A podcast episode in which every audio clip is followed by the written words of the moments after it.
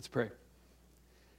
Father, we do ask that you would hear our prayer, that you would come and be with us.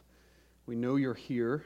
We ask that you would, in an extraordinary way, uh, be with us, to bless us, to open our eyes, to behold wonderful things in your word.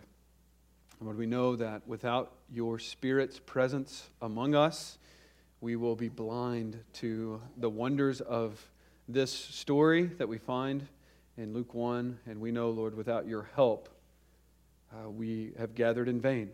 So, Lord, we pray that you would draw near to us, help us to see and behold wonderful things in your word so that we can be changed and live for you in this world and see you on the day when our Lord returns or when we see you face to face.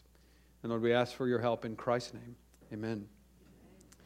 Well, for the next two Sundays, we're going to take a step away from the Gospel of Mark, over, or back rather, um, over, well, I don't even know my order of the New Testament. Wow.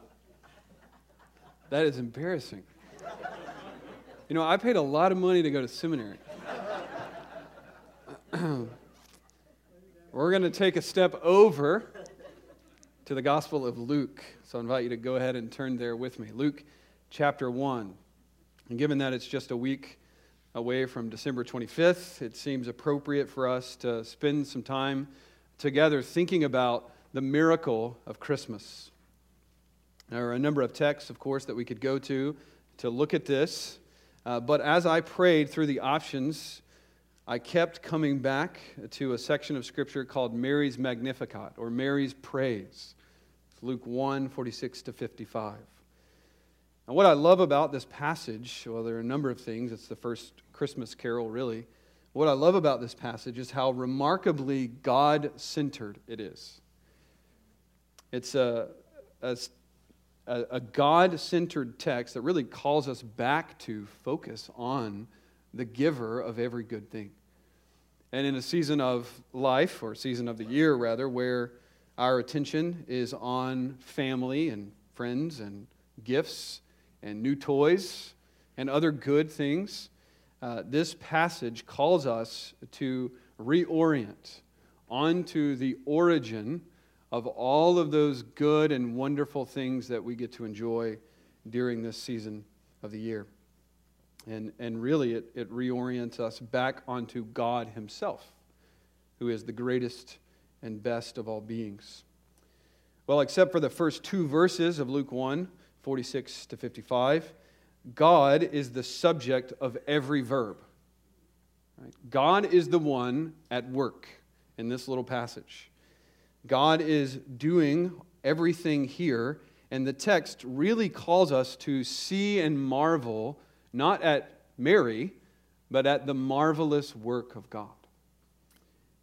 And now it may seem obvious to you uh, that God is at work, that he doesn't rest, although, of course, Genesis 1 tells us that God has rested from his work of creation. But God hasn't rested at all from his work of sustaining the world that he has made. God is at work in creation, orchestrating it and all of human history, including your history, your personal history, your family history, your past week, and your morning, right, to its appointed end. And what is the appointed end of all things? The glory of God and the joy of his people. The glory of God and the joy of his people. Scripture is clear about that, and Scripture is clear that God is not an absentee God. God has not wound up the world, as it were, and just let it go.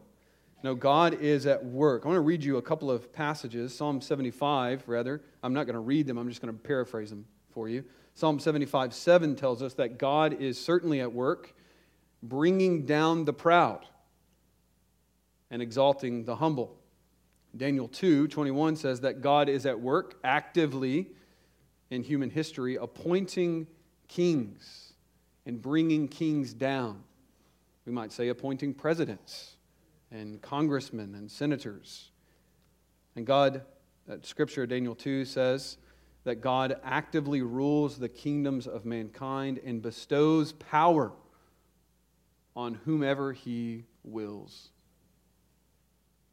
Genesis 8, Acts 1 say that God actively directs the times and seasons and all the events of world history. He's involved at work. Amos 4, 7 and Psalm 135 tell us that God is even involved and in charge of weather patterns. He causes the clouds to rise and lightning to strike where it strikes. Psalm 104, wonderful psalm about the Lord of creation. It says that the animals of the earth and the fish of the sea all look to one being to be fed, and that's God. In fact, that same psalm tells us that God is so meticulously involved in the world and at work in the world that he even causes the grass to grow. He is at work. He, he has not set the world up and just let it go. He has not orchestrated or arranged the circumstances of your life and now is just letting it all unfold haphazardly. No, God is carefully at work orchestrating the affairs of every individual's life. I love the way that Spurgeon captured this. You've probably heard this quote. He wrote, I believe that every particle of dust that dances in the sunbeam does not move an atom more or less than God wishes. That every particle of spray that dashes against the steamboat has its orbit, as well as the sun in the heavens. That the chaff from the hand of the winnower is steered by God as the stars in their courses. The creeping of an aphid over the rosebud is as much fixed as the march of the devastating pestilence. The fall of leaves from a poplar tree is as fully ordained as the tumbling of an avalanche. God is at work. He is meticulously orchestrating every detail, including every detail of your wonderful and often complicated and difficult life. He is at work.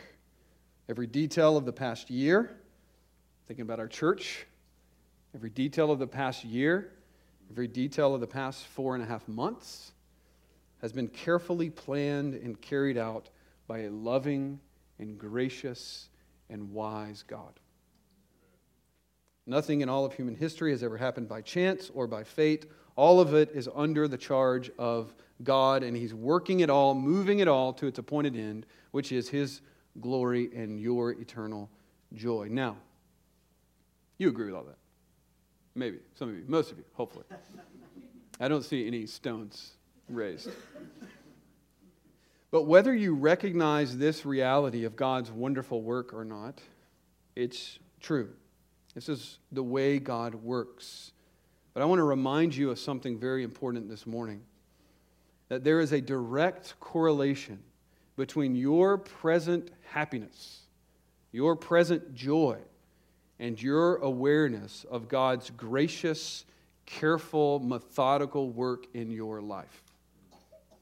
Right, I'll say that again. There is a direct correlation between your present joy and your awareness of God's meticulous, methodical, gracious work in your life. The more you are aware that God has decreed the leaky faucet, the happier you'll be. Right? It reorients everything. To focus on God's work is the secret ingredient to joy in life. Right? If you see that God is at work constantly in all the details of your life, you might even find yourself celebrating that leaky faucet. And, but above all, you will see that the work that God is doing is good and wise, even when you don't even, oh, rather, even when you can't even comprehend how this could be good, right? God is doing good even when you can't see it. Well, so what I want to do with you over the next few weeks, this Sunday and next Sunday, is I want us to see all that I just said from this passage in Luke chapter 1, verses 46 to 55. I think what we're going to see is that the, the, the theme or refrain in this passage is worshiping God for his wonderful, glorious work. And the, this morning, we'll take just the first couple of verses, and then next week we'll look at the rest of it. But I want us to walk through this text under the headings that you see in your outline. The first being the beneficiaries of God's work, and the second being the response to God's work. All right? So why don't you stand with me for the reading of God's word? Luke 1, verse 46 to 55.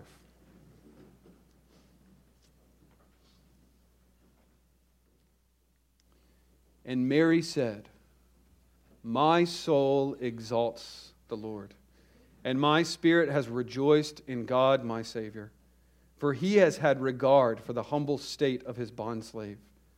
For behold, from this time on, all generations will count me blessed. For the mighty one has done great things for me, and holy is his name. And his mercy is upon generation after generation towards those who fear him. He has done mighty deeds with his arm. He has scattered those who were proud in the thoughts of their heart. He has brought down rulers from their thrones and has exalted those who were humble. He has filled the hungry with good things and sent away the rich empty handed. He has given help to Israel, his servant, in remembrance of his mercy, as he spoke to our fathers, to Abraham and his descendants forever. Amen. You can be seated.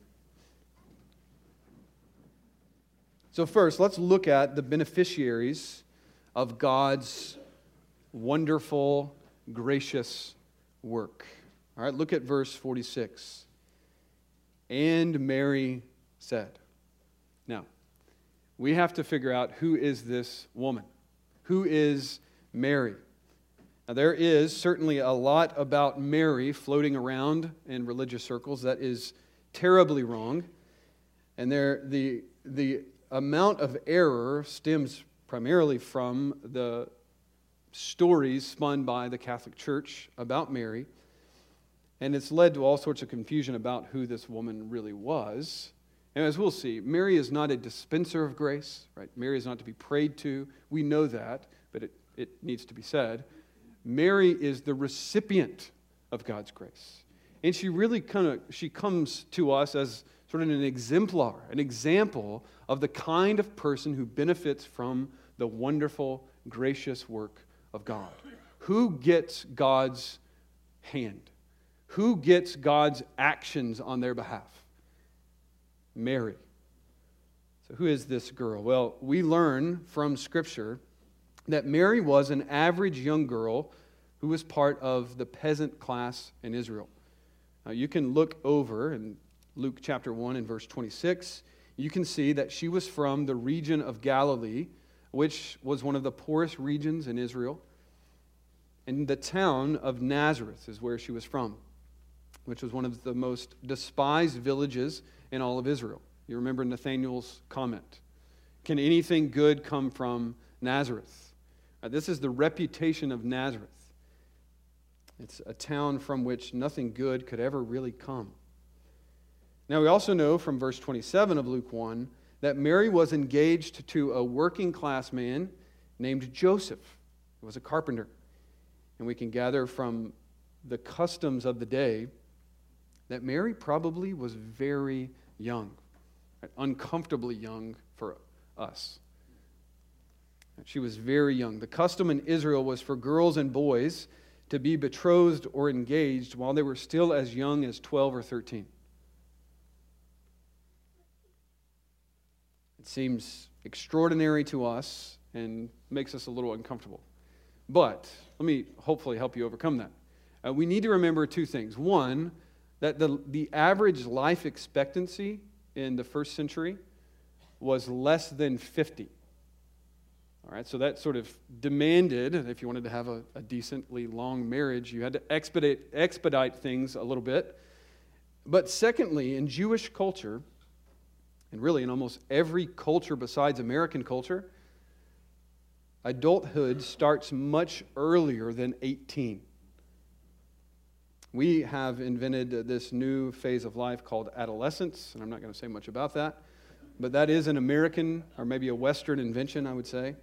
Um, and that extends from the age of 12 to 19, the last time that I looked at it, but it's constantly growing um, or being extended out.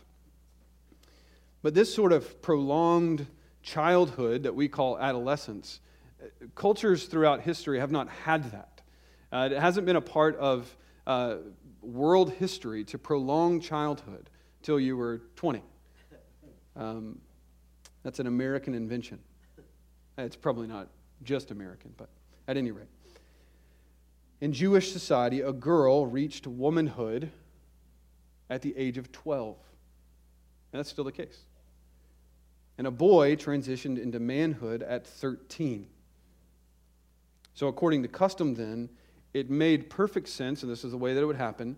When a boy or a girl reached 12 or 13, they would begin the process of arranging a marriage for them. I mean, they're adults, right? We need to help them enter into society and be uh, participants in, uh, in culture and be productive members of society. So that happened really early. So we can deduce from that that Mary is probably very young 12, 13, 14, early teens. She's betrothed to this carpenter named Joseph, who was also likely young, who had also been a peasant himself. So, what we want to gather from that is that Mary is really nothing at all. She is just a sort of, we don't want to call her a hillbilly, uh, but she lived out in the sticks of Israel. Right? She's in Nazareth. Uh, she's poor. She's young. She's a woman. Right? There's nothing extraordinary about her at all. She is, by all accounts, a very plain and unassuming young girl living in Nazareth. Okay. But all of a sudden, in Luke 1, verse 26, we read that God all of a sudden enters into the scene of Mary's life in an extraordinary way. Now, to be sure, God has certainly been at work in Mary's life up to this point. He has orchestrated all the details of her poor societal outcast coming from Nazareth. He has orchestrated all those details of her life. But that's all been really the invisible hand of God's providence in her life. But now, all of a sudden, in verse 26, Mary gets to see the veil pulled back, as it were, and see what God is really up to. Now, that is a wonderful thought to just consider. And if you could sort of peek back behind the veil and know what it is that God is doing with these really difficult things in life, I would imagine if we could know the end from the beginning, we would respond as Mary responded, full of joy, inexpressible. Because God is at work doing something good. And Mary gets an insight. In verse 26, we read Now, in the sixth month, the angel Gabriel was sent from God. Okay, so the angels are at God's side, ready to do his bidding. That's where they are. Right? They are ministering, uh, ministering spirits for our good. And they are at God's side, ready to do whatever he calls them to do. And in this moment, Gabriel is sent from God to a city in Galilee called Nazareth to a virgin engaged to a man whose name was Joseph of the descendants of David. Interestingly, we also know from Luke's genealogy that Mary was a descendant of David as well, but from a different son of David. And the virgin's name was Mary. And coming in, verse 28, he said to her, Greetings, favored one, the Lord is with you. You can just imagine Mary's face. Uh, naturally, verse 29 says that she was perplexed at this statement. I love that. What? Favored one? This it doesn't make sense. Perplexing. Why me? Right? Why am I all of a sudden called the favored one. Why is God making it known to me that He is especially, verse 28, with me? He's always been with her. He's, she's always had His favor. We'll see that she was just a humble, godly young lady. But now all of a sudden, she sees clearly and in an extraordinary, really supernatural way that God is with her. And Mary knows she's perplexed because she understands who she is. She understands her status. She understands her own humanity. That she is just a simple, rural, poor girl in a village that has nothing um, spectacular about it, and she has nothing in herself to gain the attention of the world, much less the attention of the greatest and best of beings, God. So she's perplexed. Now, the question is how is it that this unassuming, simple girl gains the attention of God and becomes the beneficiary of God's wonderful, gracious work? How, how does that happen? Why? Well, I think you all know the answer to that. We know that throughout Scripture, what we see time and time again is that God always chooses the most unlikely people to be the beneficiaries of his gracious work. But that has been a theme that we have been drumming the past few months. We have not orchestrated that. This is just seems like God's message for us. We're all very simple, ordinary people, and God delights to use people like us. We see this same refrain in Moses, in David, in Gideon. We see it in Amos. And we could really go on to multiply examples, but the pattern that God has set for us in history is that He especially delights to take a certain kind of person and exalt them in the eyes of their contemporaries, and then also to use them mightily for His own purposes. Now, what kind of person is that? Well, the common denominator in all the people we see used by God throughout history is that they are people who are poor in spirit, humble, low. People who recognized that they had a need. And we've seen this in Jesus. We've seen this in Jesus' teaching that it's those who are well, those who are well have no need of a physician. Meaning, if you think everything's okay, you don't need God. And if you think you've got it all together, what need do you have of God? Now, I will tell you that's a delusion. Right? You don't have it all together, you have a need. But God is especially attracted, I know this is speaking in a human, human way, God is especially drawn to low, humble, weak people who recognize their own spiritual poverty. And we know the corollary to that is he is especially repulsed by the proud.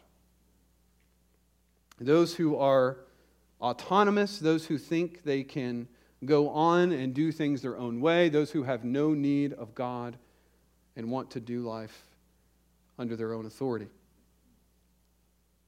Well, we see that in history, God's pattern is to draw near to the humble, and that over and over this same pattern repeats itself. It's here with Mary. And what we're seeing when we see this happening in history, where God draws near to the weak and low, is simply the realization of a theological reality.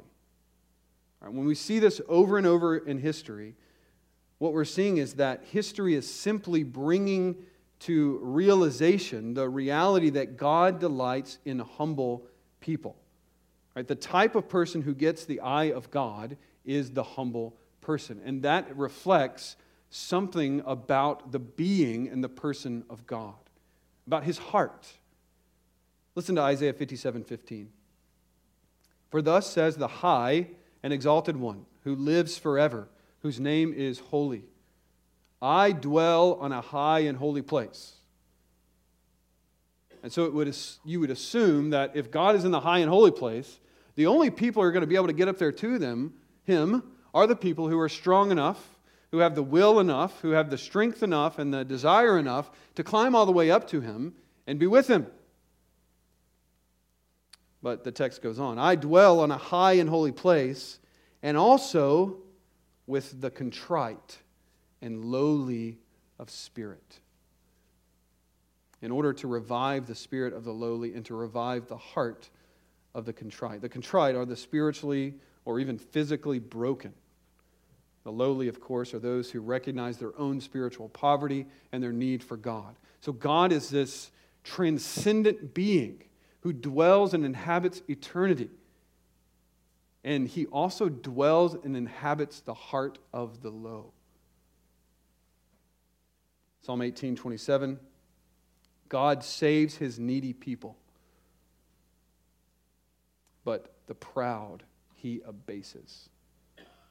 Psalm 18 27. God, God saves his needy people, but the proud he abases. Psalm 25 9. He leads the humble in justice and teaches them his way. You want to know God's way? You want to be led by God? Be humble, be low. Recognize your creaturely status before God. Psalm 138, verse 6 For though the Lord is exalted, he regards the lowly.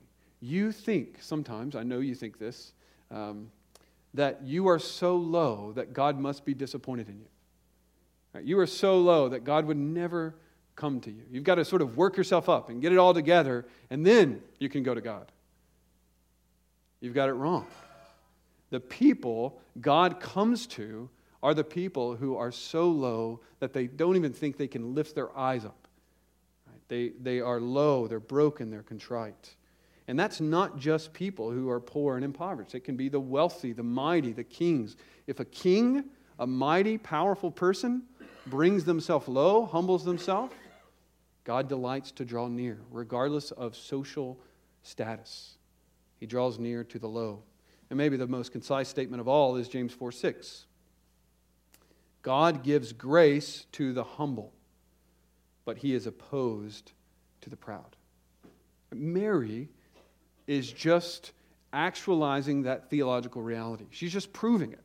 It's just an example of God, who God is. He comes to this low woman who has no, no prestige, nothing about her that should gain the eye of God. And God comes to her and does exactly what he says he does for low, humble people. And that is, he gives them his help, he gives them his grace, and he gives them his strength. The proud, on the other hand, always get God's resistance. And really, the story of Christmas uh, and God's work through Mary specifically is just another example of that truth that God opposes the proud, but he gives grace to the humble. It's the humble people who get his help. Right? It's the people in darkness that see the light. Right? It's the hungry who are fed. Right? And we could go on about that. But look with me at Luke 1, verse 30, and we'll keep going with Mary's story. If you don't know what I'm doing here, I'm trying to give us some context before we get into the Magnificat. Some of you are thinking, is he ever going to get in there? I will, trust me. But I just want to set the stage for, for Mary, for our study of this hymn. Chapter 1, verse 30. And the angel said to her, Do not be afraid, Mary, for you have found favor with God. Verse 31 And behold, you will conceive in your womb and bear a son, and you shall name him Jesus. And he will be great and will be called the Son of the Most High. And the Lord God will give him the throne of his father David. And he will reign over the house of Jacob forever, and his kingdom will have no end. Right? Typical babies don't have this sort of thing said about them. This is an extraordinary promise I mean, all of history in one moment is coalescing in this poor, unassuming girl's life. For thousands of years, God's people had waited for this promised Messiah to come.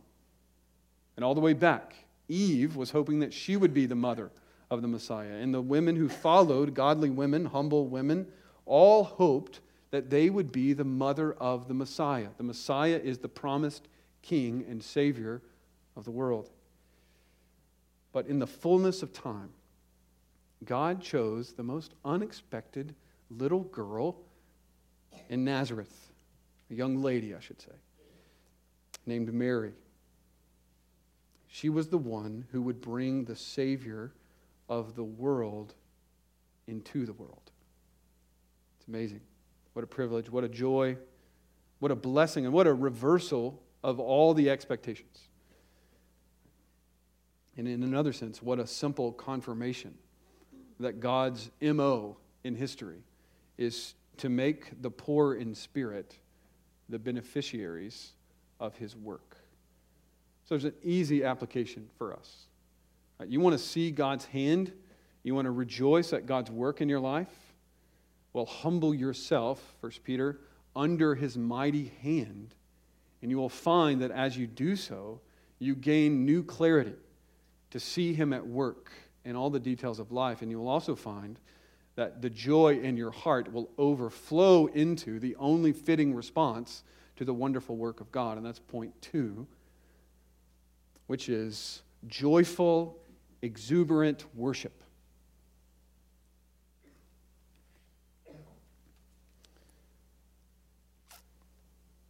Let me show you a couple things about that. First, Mary's response to God's work. How does she respond? Well, first, she simply believes God. It's a, almost an incidental detail in the text, but it's fundamental. Uh, look at verse 38. And Mary said, Behold, the bondslave of the Lord. May it be done to me according to your word. She also, she recognizes herself as a slave, but she is just open handedly, Lord, whatever you want to do, bring it. I am your slave. Oh, for a heart like that. Whatever you want to do, Lord, I'm yours. I'm your slave. Do with me what you will. And then look down. I'm trying to show you that she responds in faith and belief. So look down at verse 42. Mary receives the promise of God. Then she goes to her cousin Elizabeth's home. And Elizabeth, we know, is also miraculously pregnant with John the Baptist. And when Elizabeth sees Mary, she cries out, saying, Blessed are you among women and blessed is the fruit of your womb. And how has it happened to me? Mary is also humbled, right? How has it happened to me that the mother of my Lord would come to me? For behold, when the sound of your greeting reached my ears, the baby leaped in my womb for joy. And then notice verse 45. This is what I wanted you to see. Blessed is she who what? Believed. Blessed means happy happy. Happy is she who believed. Now, friends, that is a fundamental principle of the Christian life. You want to be happy? You want to be blessed? Believe God. Take Him at His word. Believe His promises, and you will find your joy, your happiness soaring. There's, there's something of an equation there, and I'll show you that in just a minute. But she believed, verse 45, she says, Blessed is she who believed that there would be a fulfillment of what had been spoken to her by the Lord.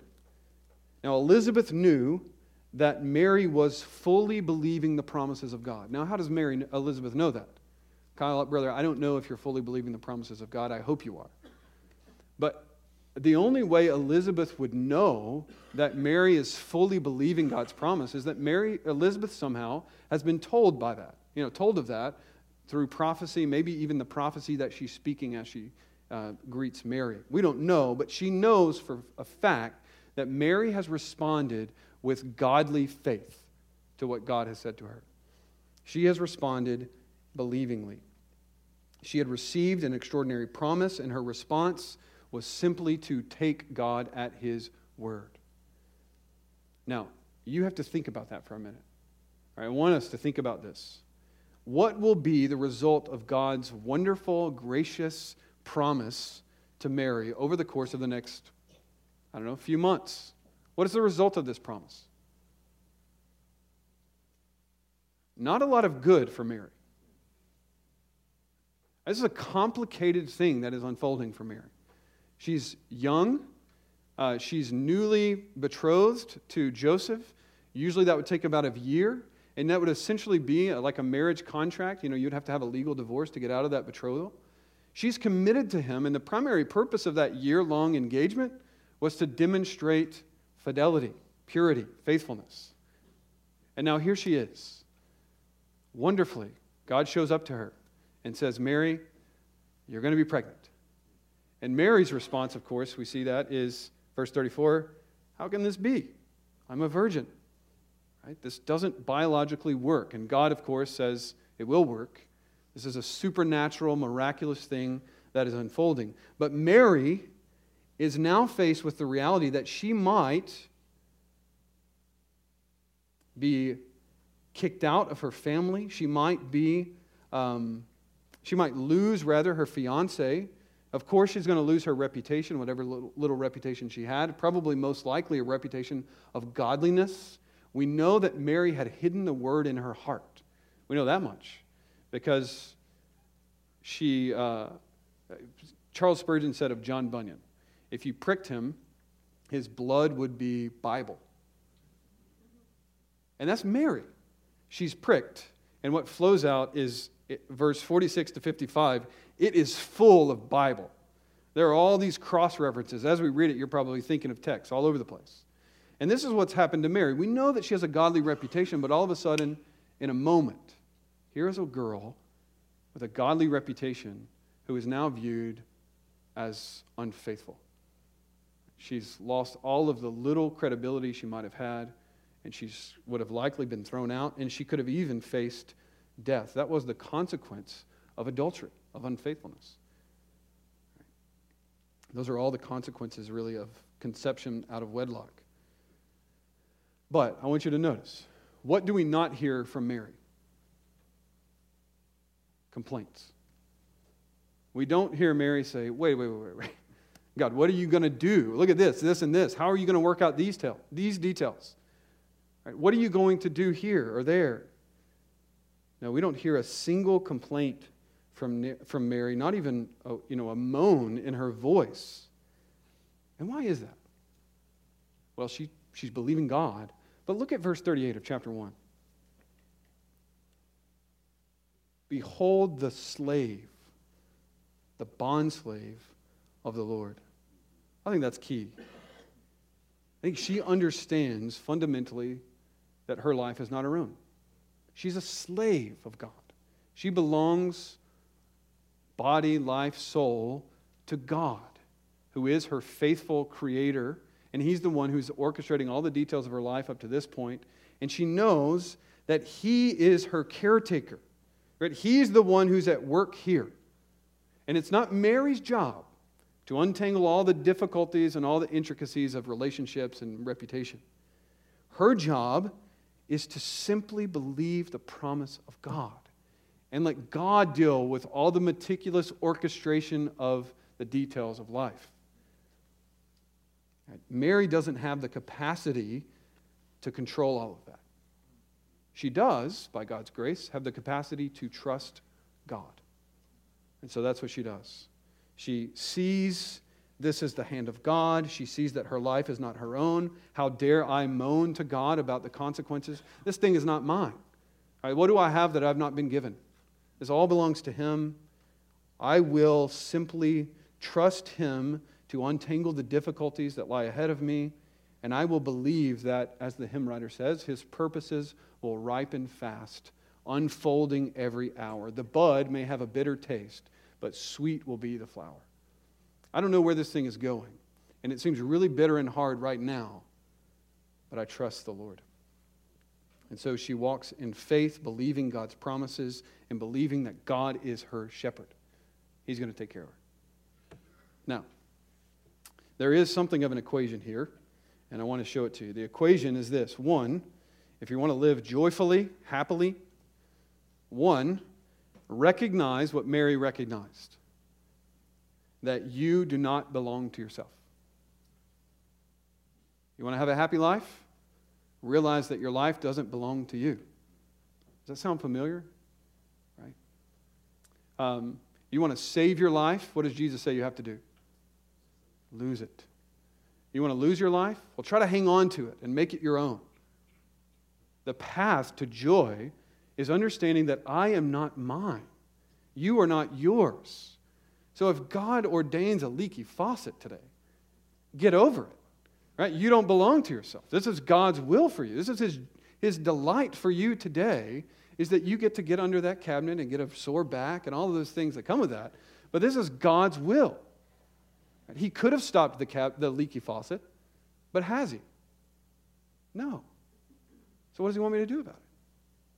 This is a good principle, right? Could he have healed me of this disease? Yes, he could have. Has he? No, he hasn't. Well, what does he want me to do about it? I can tell you it's not moan, right? It's to trust him. It's as important that you trust God as it is that you believe him. Throw yourself on him. No one wants these kind of diagnoses. None of us want that. Mary doesn't want the trial that's set before her. That's certainly true.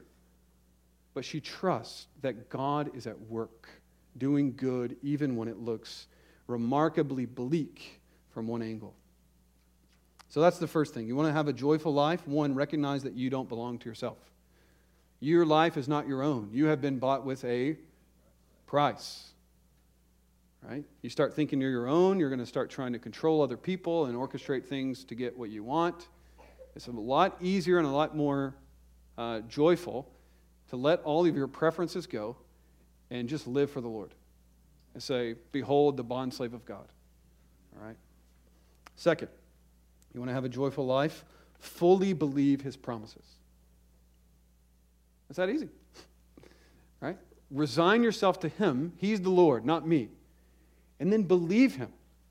Trust his promises. You know, anytime you're faced with a promise in Scripture, you have two options.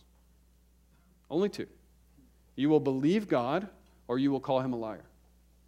Those are your options. You will believe that his grace can cover the depths of your sin, or you will say, No, God, you can't do that.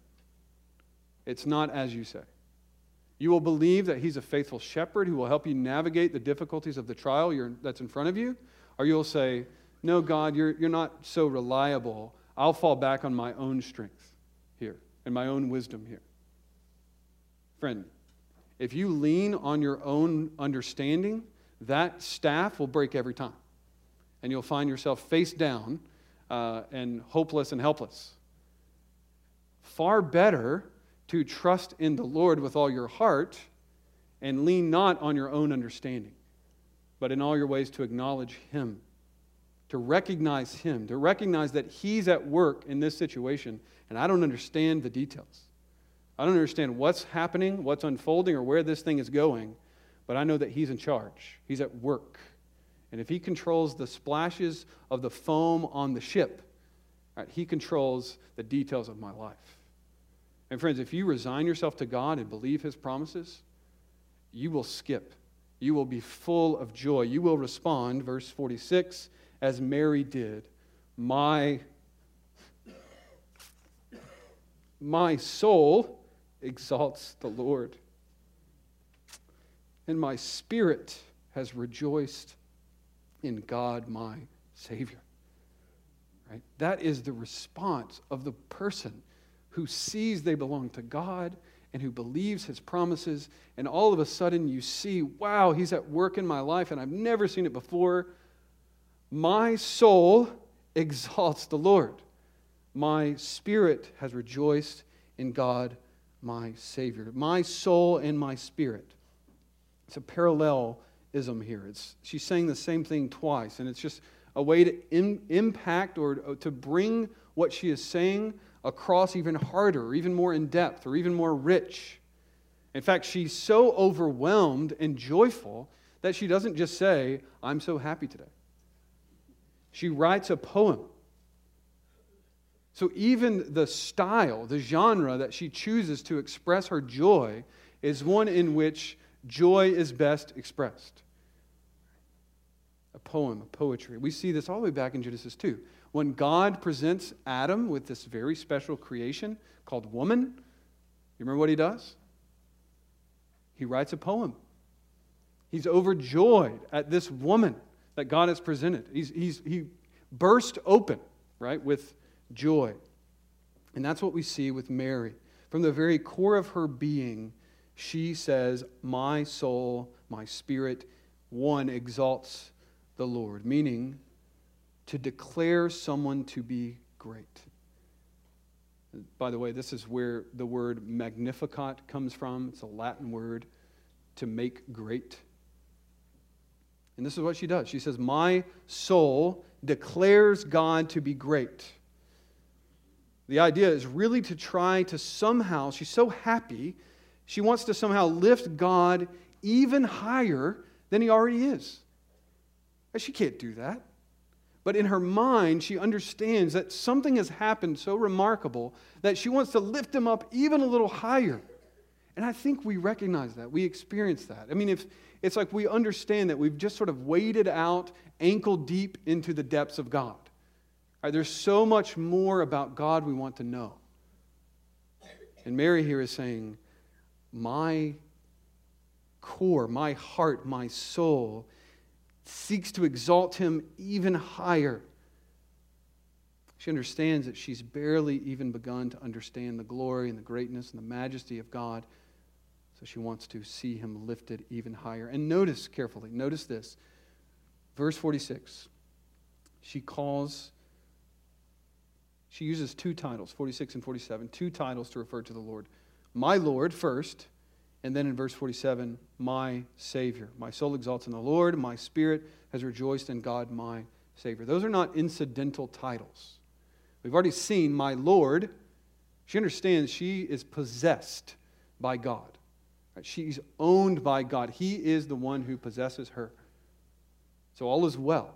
Whatever comes, God's in charge. But then she uses the second title, My Savior. My Savior. This is the title, I think, that shows us that Mary has in mind something far more than just you know, economical, social salvation. Right? God is not just pulling her out of her poor Nazareth, you know, village of Nazareth, out of Galilee, into some platform to be praised.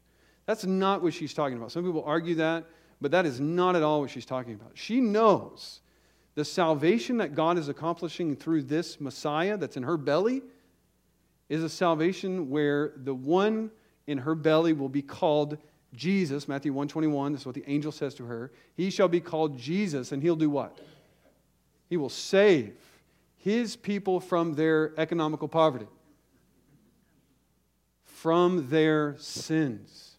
Mary knows the one that she is going to bear is the one who will not only save her from her sins, but save all of her people from her sins. And friends, that reality is true today. God has sent, and the most remarkable work of all, has sent Jesus into the world in a little baby, born of a virgin. That's why we celebrate Christmas.